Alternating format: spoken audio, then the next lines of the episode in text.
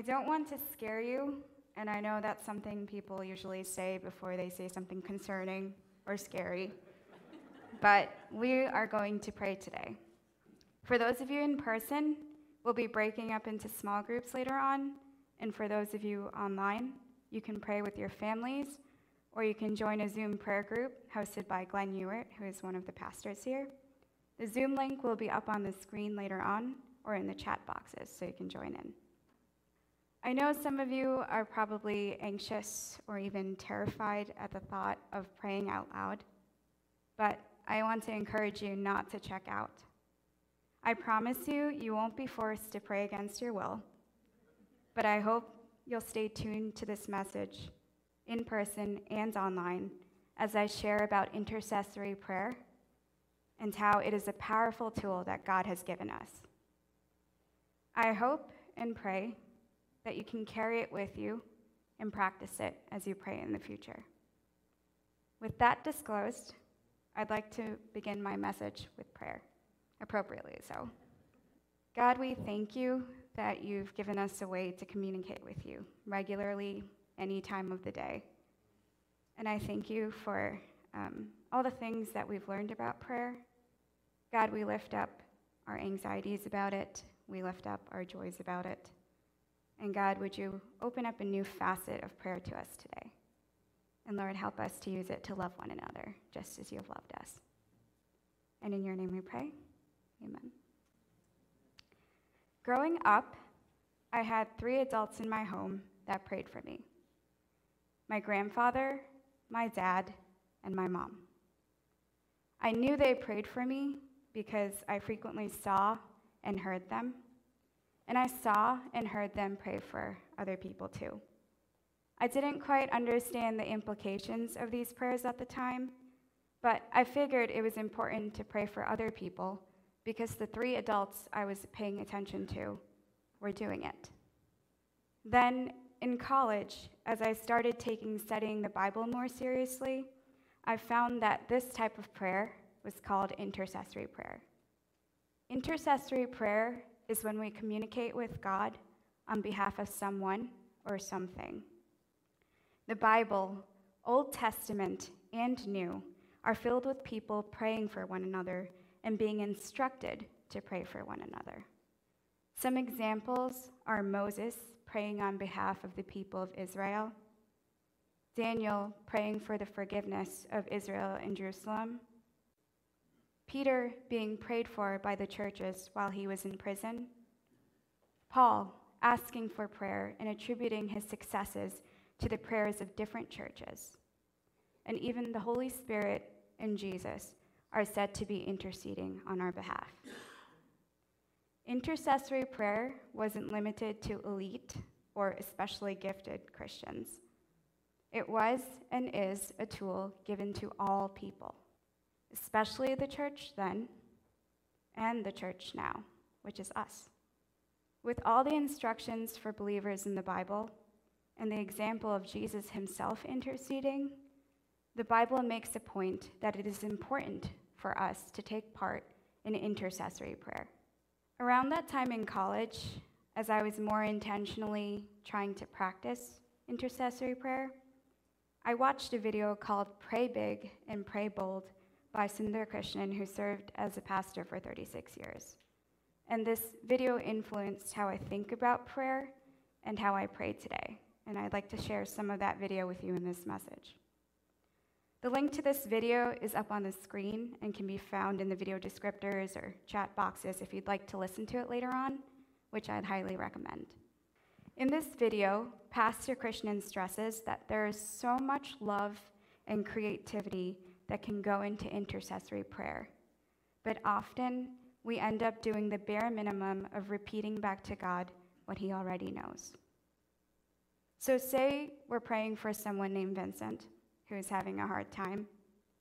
Sometimes our prayers sound like, God, you know Vincent is struggling, so please help him. Pastor Krishnan highlights that our prayers carry immense weight. They are spiritual defiance against things that are not in line with God and His promises.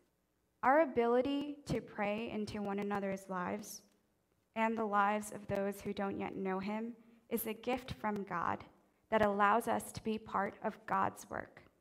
It allows us to deeply love and care for one another through prayer, especially in instances where we are limited, but God is not. When we pray or intercede in faith in line with God's word, our prayers make a difference because God listens. And we become a part of God's work in changing the trajectory of circumstances and even the trajectory of lives. God, who gives us the privilege of influence, invites us to pray beyond repeating to God what he already knows. Or, as Pastor Krishnan calls it, God invites us to pray big and to pray bold. Again, the Bible, Old Testament and New, are filled with big and bold prayers offered up by all sorts of people. Moses told God, Show me your glory. The father of a boy with an evil spirit said, I believe, help my unbelief. A man with leprosy prayed, Lord, if you are willing, you can make me clean. And Jesus himself prayed a difficult, big, and bold prayer Not my will, but yours be done. These are just a handful of big and bold prayers from the Bible that are influential to us today.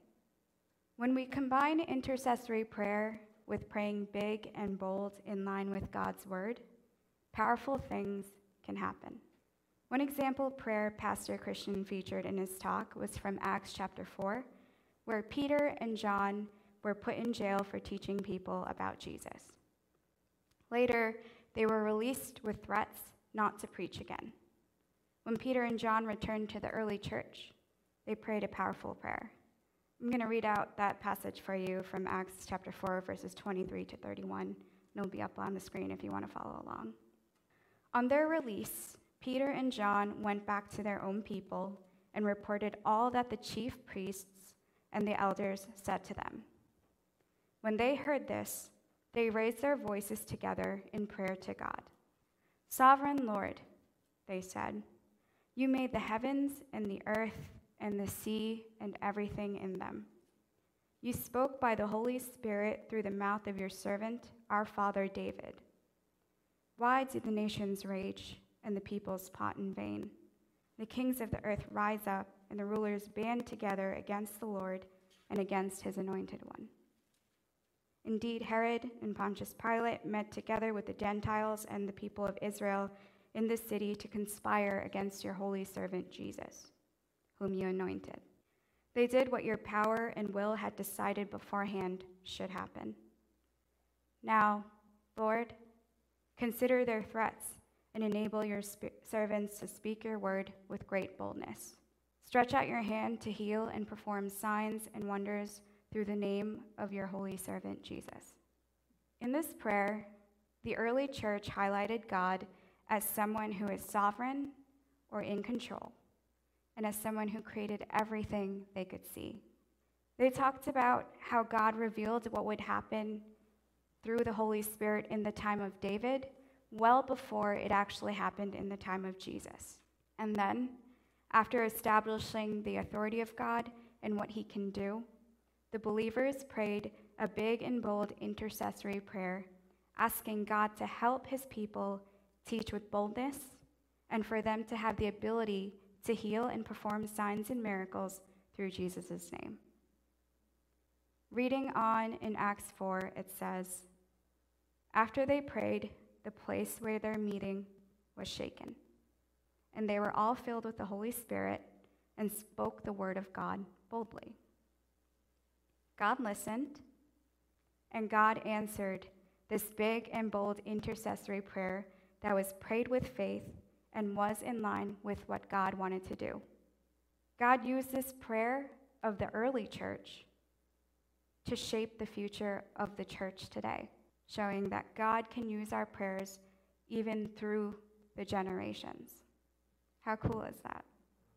Our prayers that sound like, God, you know Vincent is struggling, so please help him, can be transformed into deeper prayers as we focus on four key aspects that the prayer in Acts 4 featured, which were also highlighted by Pastor Krishnan. The four aspects are God is in control, God can unleash his creativity, God can reveal things, and God is active in history. If we incorporate those aspects of God into our prayers, our prayer for Vincent can sound something like this God, you created Vincent and you know him inside and out. God is in control. Would you give Vincent courage as he deals with things that are discouraging? And would you plant little gems in his day that are life giving to him? God can unleash his creativity. Would you speak to Vincent through scripture, through people, and through any of the media that he consumes? God can reveal things. Thank you, God, that you are Emmanuel, meaning God with us. So please help Vincent to know that you are with him as he walks through this hard time. God is active in history. Now, I want to state this disclaimer that this is not the best or the only way to pray. The Bible is full of so many variations of beautiful prayers, and we see that God listened to the prayers offered up in faith and in line with his commands. But this prayer, highlighting God as someone who is in control, God as someone who can unleash his creativity, God as someone who can reveal things to us, and God as someone who is active in history. This prayer is filled with so much more love, care, and intention than God, you know Vincent is struggling, so please help him. With this message, I don't want to discourage you from praying, and my intention isn't to tell you that you're praying wrong if you're a person of few words. What I do want is to encourage you to pray a little deeper with love, because intercessory prayer can enter spaces that we can't, and it can do things that we can't, because God listens and responds on our behalf. A really great aspect of intercessory prayer is the intercessor. You. We all come from different backgrounds and have different life experiences. We all pick up on different things, and God can and wants to use all of that. When we pray for one another and for those who don't yet know Him, we can use all of these unique parts of us to shape the future as it aligns with God's Word. Again, our prayers carry so much weight and can do so much, but I think sometimes we forget that. My journey in intercessory prayer has been somewhat of a strange one. When I started more intentionally practicing prayer for people in my life and on the college campuses, I found that I was struggling to pray big and bold for people I didn't know because I was indifferent to them. I was reminded of a phrase I either heard or read at the time the opposite of love is not hate, it's indifference. And that really bothered me because nowhere in the Bible could I find a reason to justify the indifference that I was feeling. God and Scripture were telling me to love and care for people that I didn't know anything about or have a particular connection to. I knew that I needed God's help to change how my heart was lining up when I was praying. I wanted love to be my motivation in my prayers, not detached obligation, which was where I was at the time. Inspired by David having a heart after God and worship songs asking God to break our heart for what breaks his, I prayed a few big and bold prayers over myself that I was actually quite scared to pray one of which was break my heart for what breaks yours. I can't really show you what my heart looked like then, seven to nine years ago, or what it looks like now. But I can say that God answered that prayer I offered up in faith. Over the years, God changed how I pay attention to people and how I process things. I find that I am moved by so much more than I used to be, and that actually helps um, me pray into difficult situations. And God has helped me pray into things without knowing anything about the person or the circumstance. Over the years, He has blessed me with creativity through the Holy Spirit to pray what seems like strange and silly prayers at times that I would have never thought of praying before. It hasn't been easy to get to this point where I'm moved by things that God is moved by, but through God's hand in my life, I can pray with love, care, and great intention for people, even though I don't know them. Even today, I continue to be a student of intercessory prayer. God is teaching me how to pray over new situations and new people, and I am far from being an expert on prayer. But I am learning by doing. Recently, I was praying over one of my friends without having an idea of what his life was like at the time. And part of the prayer was, Would the dams of his heart open? I prayed that, and after I finished praying, I sort of did a mental double take at that phrase in my head and thought, what in the world does that mean? I hadn't thought about or paid attention to water dams in a while, so I was even surprised that thought made its way into my prayers. And I wasn't at all sure what it meant for my friend. But I sensed that this phrase was from God, and this was how He wanted me to pray for my friend. So I continued to use this phrase, even though I knew I might never get to see the dams of his heart actually open and what it would bring about. Weeks later, in a later conversation, this same friend shared some things with me that I would have never expected for him to. And in turn, I've been using what he shared with me to fuel my current prayers for him. Thinking back to that strange prayer of, God, would you open the dams of his heart? I'm thankful that God helped me pray in a way that was creative and out of my comfort zone that God listened and that He is doing something with that prayer and prayers I am praying for my friend, even though I don't exactly understand what God is doing. Again, I am learning by doing. And as silly or as awkward as our prayers may be, I want to encourage you all to learn by doing too, because we have such an incredible tool in intercessory prayer. In some cases of intercessory prayer, we're blessed with answers to what we're praying for. But prayer isn't always about getting answers. Prayer at the core is about inviting God to work and trusting that He is who He says He is and that He will do as He promised. In fact, if you're praying for people that you've never met, sometimes you never hear about the answers at all. Pastor Krishnan shared a story about he spent some years praying over a Vietnamese pastor who was imprisoned, and he didn't have an update on the pastor until a chance encounter with some people who came and heard him speak. So, even if you don't hear a direct answer, it doesn't mean your prayers were wasted or that they weren't listened to. 1 Peter 3:12 says, "For the eyes of the Lord are on the righteous, and his ears are attentive to their prayer. Other scriptures also affirm that God is watching and listening and ready to work on our behalf. So it is important, even commanded in the Bible, that we pray for one another regardless of what the outcome may be. I know that I am standing here today because of intercessory prayers offered up by people who have used prayer to love me in different seasons of my life. And if you think about it, there have been hundreds of general and specific love, care, and intention filled prayers offered up on your behalf by believers who deeply loved you by spending time praying for you. Some of which you know about, and even more so that you don't know about. We are so incredibly blessed by those who pray for us. And we are so incredibly blessed by God who uses our prayer to shape this world that we live in. Likewise, let's put intercessory prayer into practice today and be a blessing to others.